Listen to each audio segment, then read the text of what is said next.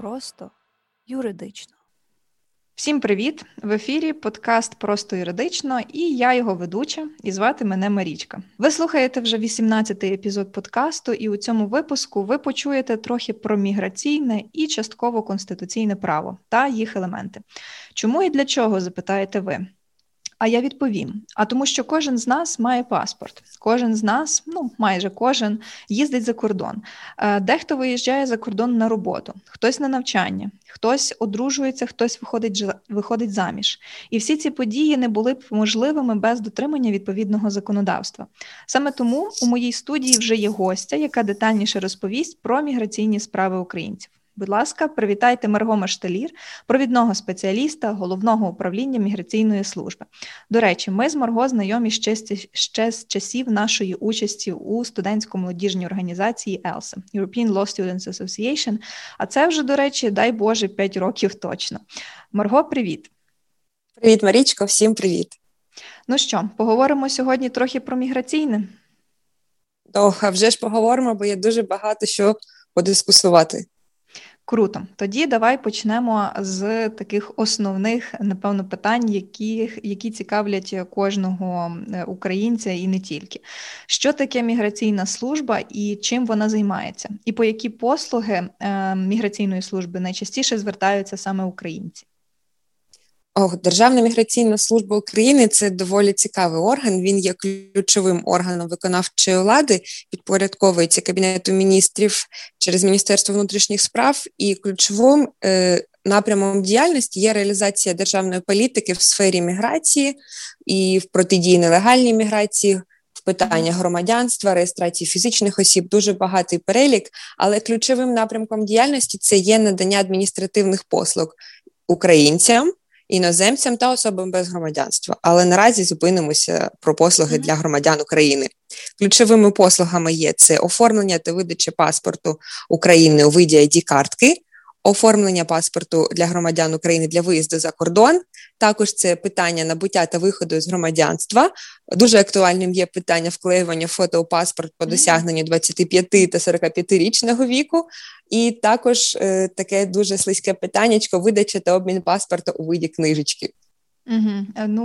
Розуміємо чому, тому що ще, напевно, досі відбувається цей такий перехідний період від паспорта книжечки до ID-картки. Для когось дуже боляче віддавати свій паспорт-книжечку, розумію. Саме так. Так, і тому я розумію, чому це питання таке дуже ніжне та інтимне для багатьох співвітчизників. Окей, давай повернемось, власне, до оформлення паспортів у вигляді ID-картки. Відносно нове явище для українців, тому що всі звикли, що паспорт має бути книжечкою, у ньому від руки вписують всю інформацію, а тут тобі видають на виході пластиковий документ, де щось вдруковано, а щось має бути зчитано за допомогою спеціальної машинки. То що ж таке ID-картка? Яка процедура виготовлення? Які документи потрібно, щоб її отримати? Який строк видачі? До речі, тут хто взагалі не в темі, хоча, сподіваюсь, таких немає, то паспорт загалом – це документ, який видається конкретною державою для посвідчення особи своїм громадянином. Також паспорт дає можливість виїжджати за кордон. В Україні для цієї мети є два документи. Перший – це, власне, паспорт громадянина України, який посвідчує громадянство України. І друге – це паспорт для виїзду за кордон, який дає можливість перетинати кордон і при цьому також засвідчує, що певний громадянин є громадянином України. Отож, ID-картка. Тож, ID-картка. Зараз стало дуже популярним питання оформлення ID-картки, оскільки законодавець понизив віковий ценз, і наразі ти тепер можеш отримати ID-паспорт по досягненню 14-річного віку, тобто вперше. Раніше було 16 років. Так, це пов'язано із тим, що для реєстрації на ДПА або ЗНО учні потребують паспорт. Тому вирішили піти таким шляхом і допомогти учням задля масової паспортизації. Круто. Це хороша ініціатива. Для того, щоб оформити паспорт громадянина України у формі ID-картки вперше, Ви не повинні сплачувати жодних платежів, ні адміністративні збори, ні державне мито. Держава піклується про нас і все це нам надає безкоштовно. Класно. Запам'ятайте, візьміть собі на озброєння, що можна отримати цю таку послугу безкоштовно. Що ж, перейдемо до документів, які потрібно. Якщо звертається особа, яка досягла 14-річного віку, то є фіксований перелік документів, які потрібно надати до територіального підрозділу Державної міграційної служби. Перш за все, це свідоцтво про народження особи, що буде підтверджувати її громадянство та досягнення відповідного віку. Так як особа досягла лише 14 років, то, відповідно, їй потрібен законний представник. Це батьки або опікувальники, хто в нас там вже є на цьому всиновлювачі, і потрібно надати оригінал документів, що підтверджують особу з батьків або одного з них, які перебувають у громадянстві України, бо бувають такі випадки, що один із батьків не є громадянином України, і тому дуже важливо, що оформити паспорт дитині може прийти лише та особа, що є громадянином України, зі своїм паспортом, оригіналом. Угу. Цікаво, до речі. Тут для слухачів хочу ще нагадати, що в «Просто юридично» є вже епізод, який називається «Про цивільну дієздатність». Там ви можете більше почути, власне, про законних представників особи. Рекомендую послухати, і після цього вам стане трішки краще зрозуміло, про яких ще представників розповідає Марго. Окей, тобто виходить, що може прийти така дитина лише з тим батьком чи матір'ю, яка є громадянином чи громадянкою України, правильно? Саме так, все вірно, так. Також важливим документом є довідка, що підтверджує місце реєстрації особи. Але ми знаємо із практики, що в цьому віці дуже мало людей є зареєстрованими, тому потрібно надати довідку встановленої форми, де буде просто зазначено, що особа не зареєстрована за жодною з адрес. Тобто таке насправді допускається, що може бути не зареєстрована і при цьому приходить отримувати ID-картку. А вже ж, це дуже поширена практика, і законодавчо це ніяк не врегульовано, тому особа може бути не зареєстрована до 18-річного віку. Окей, а після 18 вона мусить вже зареєструватися? Так, вже зобов'язана зареєструватися і в визначений термін після отримання паспорту отримати цю довідку. Вау, ну чесно, я тобі скажу, про такі нюанси я не знала взагалі. І я думаю, що слухачам також буде дуже цікаво і корисно послухати. Окей, які, можливо, ще є якісь документи, які потрібно подати, коли ти отримуєш ID-картку вперше в 14-річному віці? Більше жодних документів. Особливо важливо, щоб ти був присутній особисто, оскільки будуть відцифровуватися твої персональні дані біометричні. Це відбитки пальців, твій підпис, і будуть фотографувати тебе, оскільки це буде все заноситися до інформаційної бази. Круто. Окей, ми прийшли, ми ці всі документи подали, здали біометрику. Скільки часу нам очікувати на паспорт? Паспорт прийде не пізніше, ніж через 20 робочих днів, наголошую, робочих, оскільки наші громадяни люблять рахувати календарні дні, приходити і галасувати: все, вже 20 днів пройшло, де мій паспорт, мені потрібен. Ну так, всім воно завжди на завтра, на терміново. На післязавтра, так. Ну, я скажу, що зі свого досвіду, я, правда, отримувала вже ID-картку по досягненню 25-річного віку. Я не хотіла вклеювати, на відміну від більшості співгромадян, я так думаю, фотографію в свій паспорт-книжечку. Мені ще й не дуже подобалась фотка з 16 років. І тому я вирішила отримати ID-картку. Насправді все пройшло дуже швидко. Я записалася за допомогою електронної черги. З'явилася в територіальний підрозділ за місцем реєстрації, відповідно, подала всі документи, сплатила збір, сфотографувалась, дала біометрику і в встановлений строком час, по-моєму, це навіть було раніше, ніж 20 робочих днів. Це максимальний граничний термін. Так, і мені прийшло повідомлення смс-кою на номер, який я залишала, що я можу прийти і забрати свою ID-картку. Все пройшло, насправді, дуже швидко. Я ще пам'ятаю, працівниця міграційної служби, спеціаліст, коли розглядала мої документи, така каже: о, то вам вже 25 років виповнилось. Я така: ну та, 25 років. Вже трохи прожила, але, напевно, порівняно з вами це ще дуже мало. Ну, було насправді дуже мило. Досвід залишився хороший. А в цій ситуації, можна додам, я знаходжусь в іншому таборі, оскільки мені було 25 у грудні, і я вирішила вклеювати фотокартку у свій паспорт-книжечку. Тому я на іншому боці команди, я подавала документи про вклеювання до територіального підрозділу. І там, я так розумію, строки, напевно, теж дуже не відрізняються, тобто, напевно, універсально залишають 20 робочих днів. Ні, відрізняються терміни. Якщо ти надаєш фото для вклеювання в паспорт, термін оформлення 5 робочих днів. А, так швидко, супер. Тобто, враховуючи, якщо ти робиш ID-картку, то ти там максимум 20 робочих днів без паспорта. Ну, так, фактично на руках немає якогось посвідчуючого документу, крім закордонного, якщо він в тебе є. А якщо ти вклеюєш, то це тільки 5 робочих днів.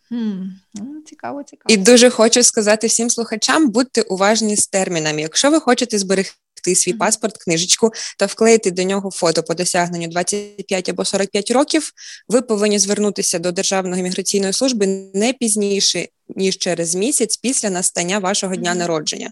Якщо ви пропустите цей термін, ви вже в обов'язковому порядку будете документуватися паспортом у виді ID-картки.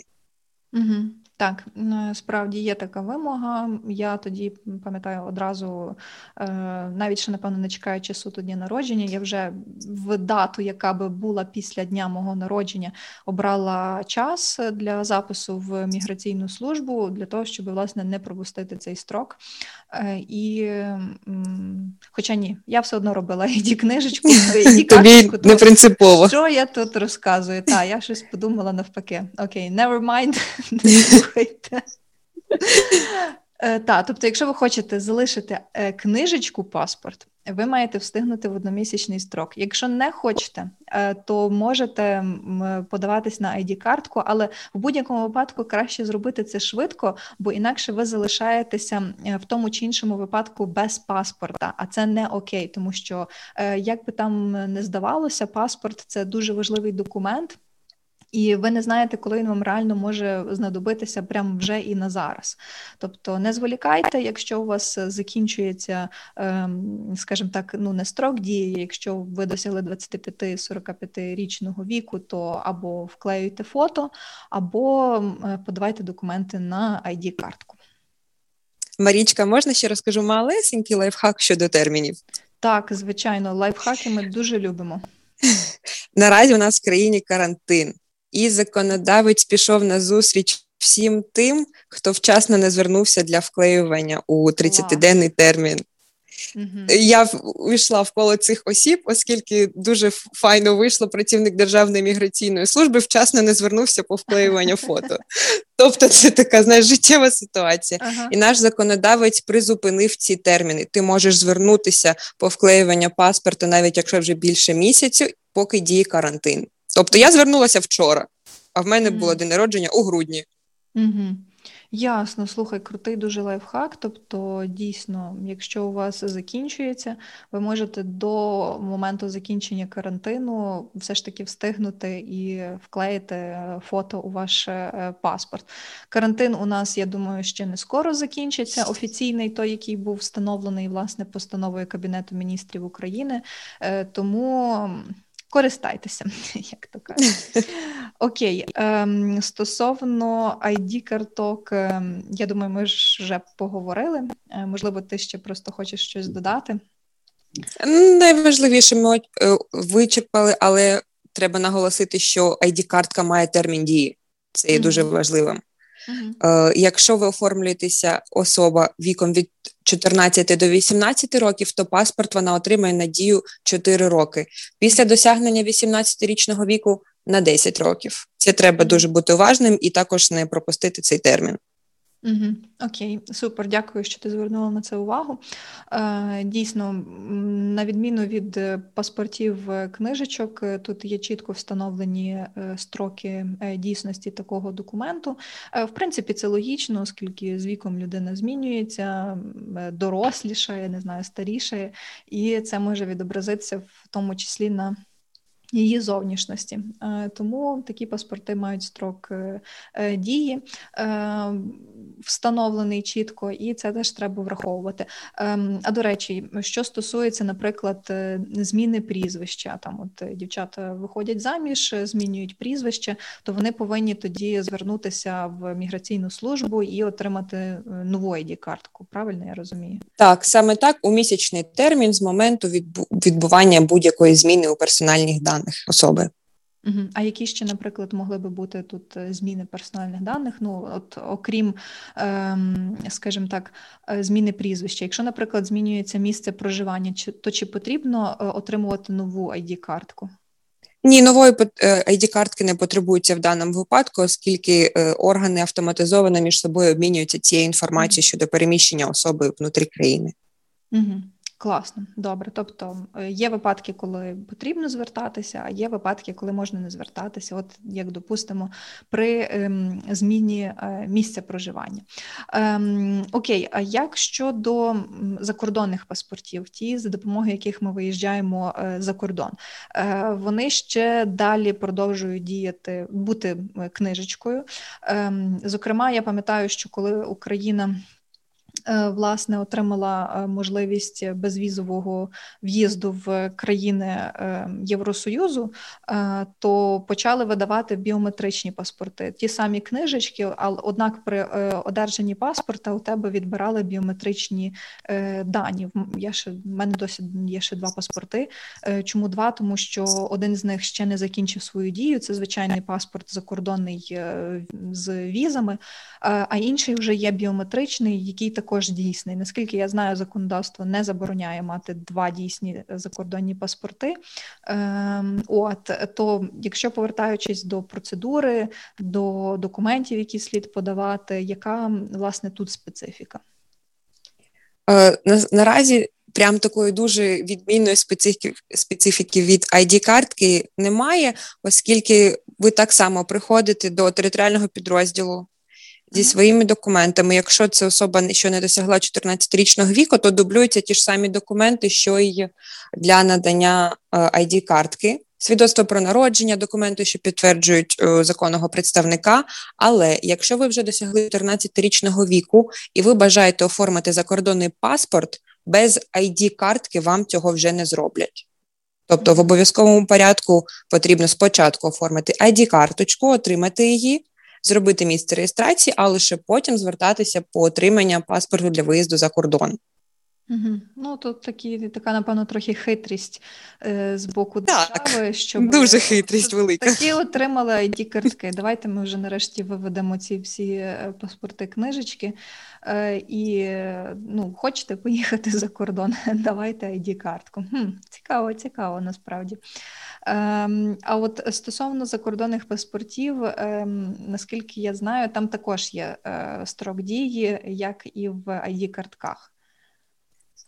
Так, саме так. Якщо особа отримує у рамках з 0 рочків до 16 років, то термін документу 4 роки.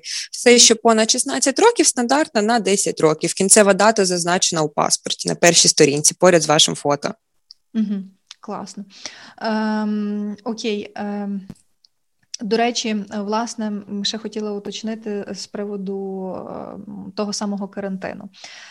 Чи вплинув він і чи впливає якось зараз взагалі на роботу міграційної служби? Тобто, чи є якісь обмеження з урахуванням карантинних? І чи якось це вплинуло на обсяг звернень громадян? Яка взагалі зараз ситуація з цим? Діючий карантин дуже вплинув на роботу Державної міграційної служби, я б сказала, навіть максимально вплинув, оскільки обсяг надання послуг для українців, для іноземців максимально знизився до просто неймовірних цифр, які були попередньо 2 роки назад. Люди почали менше звертатися, оскільки менше перетинають кордон, оскільки основним таким масивом було це оформлення закордонних паспортів. ID-паспорти в звичному порядку всі оформлюють, але закордонні паспорти пішли на спад. Більше, ніж на 35% обсяг оформлення знизився. Це попри те, що, наскільки я знаю, є декілька навіть сервісів, які допомагають отримати документи для оформлення закордонного паспорту. Це, здається, і ДП-документ, і різні ЦНАПи, там ж також, здається, можна подавати. До речі, куди саме ще можна звертатися, окрім як безпосередньо до міграційної служби, для того, щоб подати документи і, скажімо так, пришвидшити процес їх розгляду і отримання вже готової послуги? Насправді більшість громадян, які вже більш-менш ознайомилися із процедурою, обирають звертатися до Державної міграційної служби, оскільки платежі, які потрібно сплачувати для оформлення закордонного паспорту, тут нижче. Якщо ви хочете отримати закордонний паспорт у термін до 20 робочих днів, ви повинні сплатити 694 гривні. Якщо ви хочете отримати його до 7 робочих днів, тобто за тиждень, ви повинні сплатити 1046 гривень.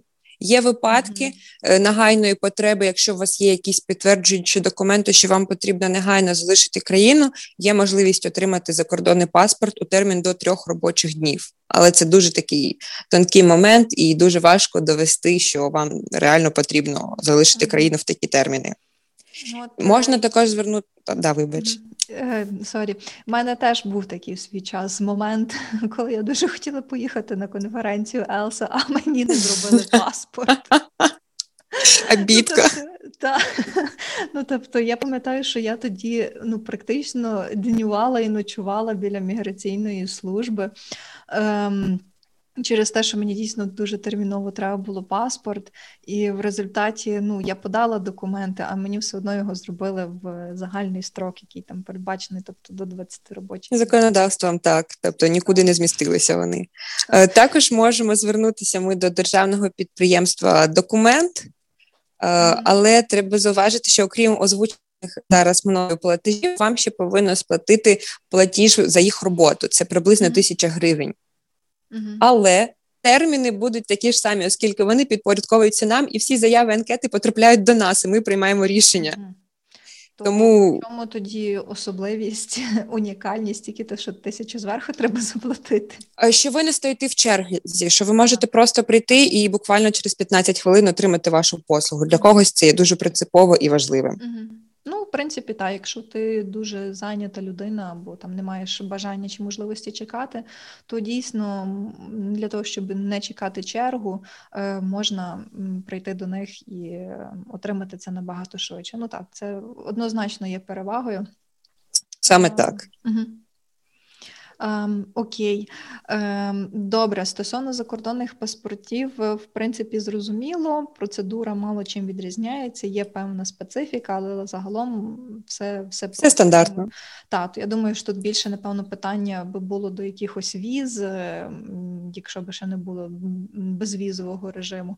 Але це вже зовсім інша історія, дуже складна, деколи дуже заплутана. Я пам'ятаю, як я ще теж подорожувала за допомогою віз, то насправді в кожному своєму візовому центрі кожної країни були свої нюанси. Напевно, найкращий сервіс для мене це був канадський. Коли я їхала в Канаду, то я прийшла, буквально за 20 хвилин подала всі документи, все оплатила, за 3 робочі дні у мене вже була віза до закінчення мого паспорта. Чому я 2 паспорти зберігаю?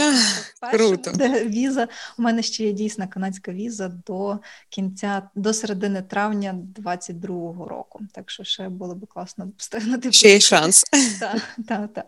Окей. Ти також згадувала, що наші громадяни виїжджають за кордон з тією чи іншою метою. Напевно, доволі популярна підстава – це виїзд на працевлаштування. Є ще інші, я знаю, підстави, але, можливо, ти тут трішки більше розкажеш, яка тут процедура, куди звертатися, що потрібно подавати, які документи для того, щоб виїхати за кордон на більш такий довготривалий термін. Насправді, якщо особа виїжджає за кордон для працевлаштування, ніякого зв'язку з Державною міграційною службою надання якихось документів не потрібно, і нас ставити до відома не потрібно, оскільки особа лише їде з відповідною метою. Але якщо ви хочете поїхати за кордон на постійне місце проживання і ви маєте вже якісь постійний документ для проживання за кордоном, то в цьому випадку ви вже повинні звернутися до Державної міграційної служби з відповідною заявою про те, що ви маєте намір виїхати на так зване ПМЖ. Угу. Угу. Вартість такої... Угу. Да, так само. Угу. Вартість такої послуги складає 195 гривень 31 копійка. Мені дуже подобаються ці копійки в наших державних платежах, чесно. Просто я не розумію цієї логіки, але хай буде. Ну, насправді, коли ти чуєш таку суму з копійками, то ти одразу розумієш, що це якесь державне мито. Ну, наприклад, тих самих нотаріусів державних чи інших, які надають державні послуги. Ну, чи там, наприклад, я нещодавно поновлювала водійські посвідчення по закінченню дворічного терміну, тому що там спочатку видається на 2 роки, якщо в тебе все окей, ти не порушував правила дорожнього руху, не більше, ніж 2 адмінпротоколи, то ти маєш право без іспитів подати документи і вже отримати там на 30 років це водійське посвідчення. І там також вже щось було орієнтовно там 219 з чимось, плюс ще комісія, і воно теж таке вийшло. Така цікава сума, ну, державний збір. Окей. І все. Так. Окей, тобто, повертаючись... власне, до цього. Ти сплачуєш цей збір, що ще потрібно? Стандартно прийти, написати заяву від руки, щоб було видно, що саме ти хочеш виїхати на постійне місце проживання. 3 фотокартки розміром 3,5 на 4,5, оригінал вашого паспорту та копію, оригінал свідоцтва про народження, якщо з вами їдуть ваші дітки на постійне місце проживання, та довідка про місце реєстрації. І все. Всі ці документи ви залишаєте в Державній міграційній службі. Проте тут є такий дуже важливий момент – терміни. Оскільки всі вважають, що це дуже швидкий процес, але спочатку ви надаєте документи до територіального підрозділу, проводяться всі перевірки, і в термін 5 робочих днів письмово інформується про прийняте рішення. А після прийнятого рішення є 6 місяців задля того, щоб поставити і зняти вас з усіх обліків. Тобто загалом вся ця процедура може зайняти 6 місяців, тому врахуйте, якщо вам потрібно дуже швидко залишити країну, краще робіть це завчасно, оскільки граничний термін – це 6 місяців. Угу. Тобто, якщо людина хоче виїхати на постійне місце проживання за кордон, то фактично це означає на крок ближче для того, щоб там розірвати правовідносини громадянина з Україною. Я правильно розумію? Якщо ти кажеш, що особа знімається з усіх обліків, то ну, фактично вона вже майже як така, що в Україні не проживає. Саме так. Ключовим для нас є зняття з місця реєстрації проживання, щоб особа не була зазначена там. Угу. А я пам'ятаю, ти також згадувала про вихід з громадянства України. Можеш трішки більше про це розказати? Ну, тобто, я нікого не заохочую абсолютно виходити з громадянства України і навпаки за те, щоб всі наші громадяни залишалися тут, були тут щасливими, мали можливість реалізуватися саме в Україні. Але отак, враховуючи такі процедурні моменти, як це взагалі реалізується? Загалом питання виходу з громадянства України є дуже складним, оскільки дуже багато унікальних випадків, наприклад, для України, для держави України, всі особи, що народилися в Україні з моменту проголошення незалежності, автоматично вважаються громадянами України. І були такі випадки, коли особа вже з паспортом іноземної країни звертається до нас, ми відкриваємо паспорт, бачимо, що особа народилась, наприклад, в 93-му році в Україні, ми кажемо, вибачте, але ви для нас громадянин України, хоча в нього на руках паспорт іноземної країни. І тут особа починає турбуватися, як це все зробити, і для нас важливим є подання заяви на вихід з громадянства. Особа звертається до міграційної служби із заявою, що я хочу вийти з громадянства України, оскільки я належу вже до громадянства іншої країни, а як ми знаємо, в нас подвійне громадянство заборонено. Дуже складне це питання, оскільки термін розгляду такої заяви – рік. Цілий рік особа може чекати виходу з громадянства, оскільки це не просто приймається рішення там Державної міграційної служби або головою. Датою припинення громадянства України є дата видання відповідного указу президента України. Тобто лише за указом президента ви можете вийти з громадянства.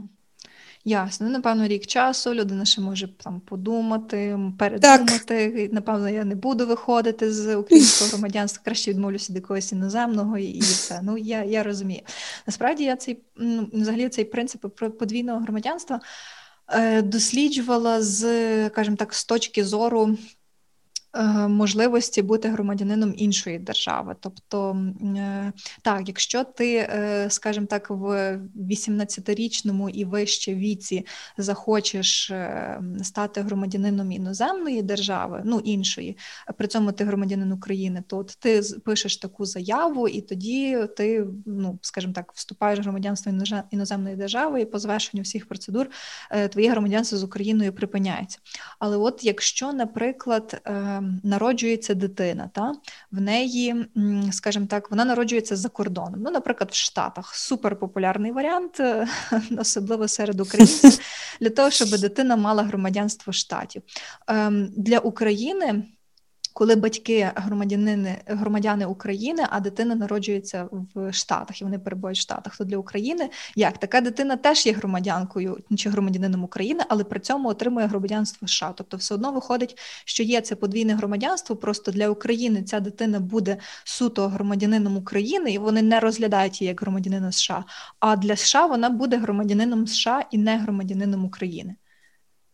Саме так, це дуже непоодинокі випадки такої ситуації, тому що ми визнаємо лише наше громадянство, і така ситуація, як ти зараз розповіла, дуже часто, іноді навіть приходять до нас люди і кажуть, я скажу вам по секрету, але в мене дитинка має ще інше громадянство. І це дуже так завжди весело, я окей, розумію, але для нас ця дитинка лише громадянка України і все. Так, я просто теж, коли це питання досліджувала для клієнта, то от я передзвонила в різні територіальні підрозділи в різних містах України, ну так, щоб, скажімо так, звірити позицію, знаєш. І в кожному підрозділі міграційної служби мені такі казали, тобто, так як ти кажеш, що для нас це все одно буде громадянин України, але то, що є громадянство США, ну, ми ніяк на це вплинути не можемо. Так, не можемо. Люди, які, скажімо так, десь так планують собі сім'ю, життя, то вони, напевно, з того і виходять, що виїжджають в Штати, там народжують дітей, і при цьому мають ті діти можливість вже такого реально подвійного громадянства. Хоча подвійне громадянство в Україні заборонено, але от такий виняток реально є. І цим винятком, ну, і цей виняток багато. Всі дуже активно користуються. Так. Хоча зараз, я от не знаю, там Трамп, коли був президент, якщо говорити про Штати, то він, по-моєму, він був наклав таку заборону для того, що не можна було заїжджати іноземним громадянам і народжувати в Штатах. Може, я помиляюся, але він насправді багато чого там понаприймав. Ну, але це насправді питання не тільки, скажімо так, Штатів, та сама Канада, там теж така сама історія. В країнах Європи єдине, що якщо ви в свідомому віці вже хочете отримати іноземне громадянство, то тоді ви українське втрачаєте, тому що якраз тоді цей принцип подвійного громадянства діє як такий. Окей. А якщо, наприклад, особа виїжджає за кордон, ну, знову ж таки, там, одружитись чи вийти заміж, чи, наприклад, на навчання. Дуже теж поширений такий випадок, особа їде на навчання. Чи потрібно в таких випадках, знову ж таки, звертатись до міграційної служби, якщо, наприклад, навчання рік? Фактично особа цілий рік перебуває за кордоном. Ні, наразі в таких випадках також не потрібно звертатися до Державної міграційної служби, оскільки таке перебування особи за кордоном для нас жодних правових наслідків не несе. Тобто, якщо б вона там знялась з реєстрації, з місця реєстрації, то тоді би треба... Та вже постійно. Якщо б вона... Наслідок особи перебування за кордоном, якщо є постійне місце проживання, тобто це вже отримання як посвідки або документу, що підтверджує постійне проживання, тобто це понад 10 років, тоді так. А якщо це навчання, воно чітко визначено всіми договорами та наказами про зарахування, то в такому випадку до нас йти не треба. Ясно, супер, класно. Тобто перед підготовкою до такого виїзду за кордон можна там, наприклад, вже додати в пункт чи вичеркнути з списку, там, завітати в міграційну службу. Так, але якщо в тебе паспорт достатнього терміну дії, будьте уважні, оскільки наші громадяни, хто виїжджає за кордон, люблять в останні хвилини побачити, що паспорт ось-ось буде закінчуватись. А який дозволений строк дії паспорту, з яким ще можна виїжджати? Ну, я, наприклад, чула про 6 місяців, можливо, він відрізняється, чи все ж таки можна виїжджати прямо до закінчення безпосередньо самого строку дії паспорта? Прикордонна Україна служби вас може випустити навіть в останній день дії вашого паспорту. Ага. Питання в тому, в тій країні, куди ви їдете, чи впустять вас. Ага. Але загальний такий термін наразі вже зараз 3 місяці, здебільшого. Багато країн просять, щоб залишалося. Угу, угу, ясно.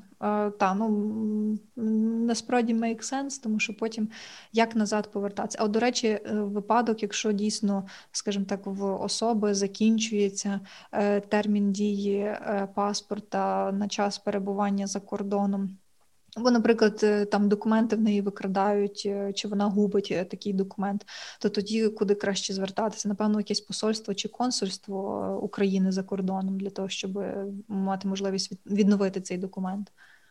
Саме так, ти права. Якщо особа вже побачила, що паспорт закінчився, то лише має вона один вихід – звернутися до посольства або консульства України у відповідній державі і звернутися за надання їй відповідних документів. А якщо особа втратила або вкрали в неї цей документ, то вона повинна спершу за все звернутися до відділу поліції у відповідній країні, написати заяви, отримувати відповідь і лише з цим листом вже йти до консульства або іншого органу, який допоможе їй в оформленні цього документу. Тому краще слідкуйте за своїми документами. І не губіть. І не губіть, що теж дуже важливо. У мене була історія, вона не пов'язана безпосередньо з паспортом, але ми 3 роки тому моя мама і сестра, ми виїжджали просто в Польщу на вихідні, на лонгвікенд в Краків, так, погуляти, собі відпочити. І сестрі на той час, було 14 років. Тобто в неї вже був паспорт. Закордонний, але, відповідно, вона майнер, неповнолітня, попри те, що ми їхали з мамою, але був ще тато, інший з батьків, і, відповідно, я буквально за декілька годин до відправлення згадую, що треба нотаріальну згоду батька для того, щоб... Дуже вчасно. І, Боже, це добре, що я згадала, в принципі, про це, що потрібно. Відповідно, ми швидко поїхали до нотаріуса, відповідно, отримали цю згоду і вже на кордоні. Звичайно, щоб перевіряли прикордонники всі документи і попросили цю нотаріальну згоду. Тому ще один приклад. Думайте, складайте собі список заздалегідь, перевіряйте все дуже уважно, бо інакше... можуть виникнути дуже і дуже неприємні ситуації. Я ще зі своєї сторони хочу трішки розказати про, власне, працевлаштування за кордоном. Це не зовсім тема цього епізоду, але все ж таки розкажу, бо дуже багато шахраїв розвелось, зокрема, серед агентств, посередників з працевлаштування українців за кордоном. Що це взагалі таке за агентство? Це суб'єкт господарювання, тобто це якась товка, здебільшого товариство з обмеженою відповідальністю, яке допомагає українцям тут знайти роботу за кордоном. І, власне, чому багато шахраїв розвелось? Бо тому, що вони серед довірливих і не зовсім обізнаних українців, тобто ті, які не до кінця знають, як воно це правильно має працювати, відповідно до закону, просто беруть гроші, беруть якісь там копії документів і зникають, а людина залишається ні з чим, віддала гроші і, відповідно, ще й роботи немає. Тому, якщо ви все ж таки хочете отримати роботу за кордоном і скористатися послугами такого агентства, то в першу чергу ви маєте перевірити наявність ліцензії, тому що агентство посередництво з працевлаштування за кордоном – це є ліцензійна діяльність, і вона обов'язково має мати ліцензію від Мінекономіки. Також в тій ліцензії ви маєте перевірити, власне, чи дійсно вона видана конкретно тому агентству, до якого ви звертаєтесь. Таке агентство має мати свій офіційний вебсайт, має мати, відповідно, свій офіс. В офісі мають бути наявні документи, в тому числі та сама ліцензія, з якою ви можете ознайомитись. Ви маєте право запитати і отримати...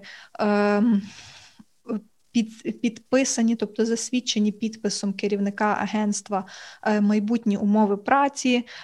Для виїзду і для роботи за кордоном оформляється відповідна трудова віза, робоча віза, а не будь-яка інша, не туристична.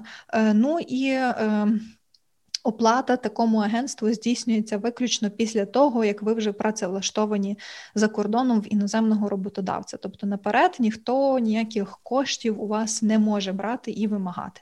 Це такий мінімальний перелік порад для того, щоб не попастись на шахраїв і реально не віддати гроші кому-небудь. Це такий, напевно, трохи лікбез уже від мене, тому що тема актуальна, тема часто кому болить, і я сподіваюся, що таких випадків ошукування і обдурення людей стане набагато менше. Насправді це дуже актуальна інформація, оскільки до нашої міграційної служби непоодинокі випадки звернення громадян, які кажуть, що ми ось звернулися до таких-то, таких-то установ, хотіли поїхати за кордон працювати, нас взяли кошти, взяли наші паспорти закордонні і зникли. Ага. І що нам робити в цьому випадку? І тобто такі бували навіть випадки, ми кажемо, ми вам можемо лише допомогти в частині повернення вашого паспорту, а вже ж, але все інше це не наша компетенція і ми ніяким чином, на жаль, не можемо вам допомогти. Будьте всі уважні. Так, тому що дійсно, як ти правильно підмітила, питання працевлаштування за кордоном регулюється законом України про зайнятість. Це такий основний профільний закон, і відповідно, це не входить дійсно в сферу компетенції міграційної служби. Тут, напевно, найкраще звертатися до регулятора. Регулятор – це Міністерство економіки, це саме той орган, який видає ці ліцензії. І, відповідно, вже мати справу, власне, з Мінекономіки. Але так, будьте пильні, не ведіться, не віддавайте нікому абсолютно жодних документів, взагалі ніяких. Ні копії, ні оригінали, тим більше. І перед тим, як, скажімо так, навіть давати ті самі копії, переконайтеся, що ви маєте справу з надійним суб'єктом господарювання, з надійною особою, з якою ви можете співпрацювати. І також з таким агентством укладається договір, де в договорі прописуються всі права, обов'язки, гарантії та відповідальність. Тобто, якщо щось пішло не так, то ви маєте мати можливість притягнути недобросовісного агента-посередника до відповідальності за допомогою якихось штрафних санкцій чи за допомогою, чи через суд. Окей. Я думаю, що ми насправді дуже цікаво і плідно з тобою поспілкувалися. Чесно, я цілком згодна. Я для себе багато нових речей дізналася. Дійсно, міграційне право, в тому числі конституційне, воно дуже різнопланове, воно змінюється, воно динамічне, враховує різні суспільні настрої, і тому, насправді, потрібно бути в курсі, власне, цих таких нововведень, зокрема про ті, які розказала Марго сьогодні у випуску. А от, до речі, міграційна служба надає консультації громадянам, наприклад, якщо щось незрозуміло і особа хоче звернутися за роз'ясненням чи за допомогою до міграційної служби. А вже ж в нас є діюча гаряча лінія Головного управління Державної міграційної служби. В кожній області є гаряча лінія. Якщо ви не хочете розмовляти по телефону, ви можете написати нам листа. Не хочете листа, напишіть на сторінку Facebook. Не подобається Facebook, приходьте особисто, але враховуйте всі карантинні обмеження, будьте в масці, без нагальної потреби не ходіть. Круто, супер. Бачите, скільки все ж таки можливостей отримати роз'яснення і відповідь від міграційної служби. Це, звичайно, дуже і дуже приємно. А я, зі своєї сторони, нагадую вам підписуватись на подкаст «Просто юридично», слухати на платформах, де ми є. Це SoundCloud, Castbox, Google подкасти, Apple подкасти, і якщо ви виїжджаєте за кордон, чи то на навчання, чи то на роботу, чи одружитись, чи вийти заміж, чи просто виїжджаєте відпочити, то там можете слухати подкаст на Spotify, тому що в Україні, на жаль, ще недоступні Spotify подкасти. Підписуйтесь на телеграм-канал «Просто юридично», тобто якщо ви не любите слухати, то можете почитати про юридичне простими словами. Загалом поширюйте, розповідайте друзям, знайомим, всім, кому може бути це цікаво. Я дуже дякую тобі, Марго, за дуже класну розмову, за дуже круті і, головне, прості пояснення стосовно документів, процесів, процедур. Дійсно було дуже цікаво слухати і, як я вже казала, реально пізнавально навіть для мене. Дуже дякую за запрошення. Була рада поділитися тими знаннями, що я маю, всіма лайфхаками, що я знаю як працівник Державної міграційної служби, і сподіваюся, що ця інформація комусь стане в нагоді. Так, однозначно стане в нагоді.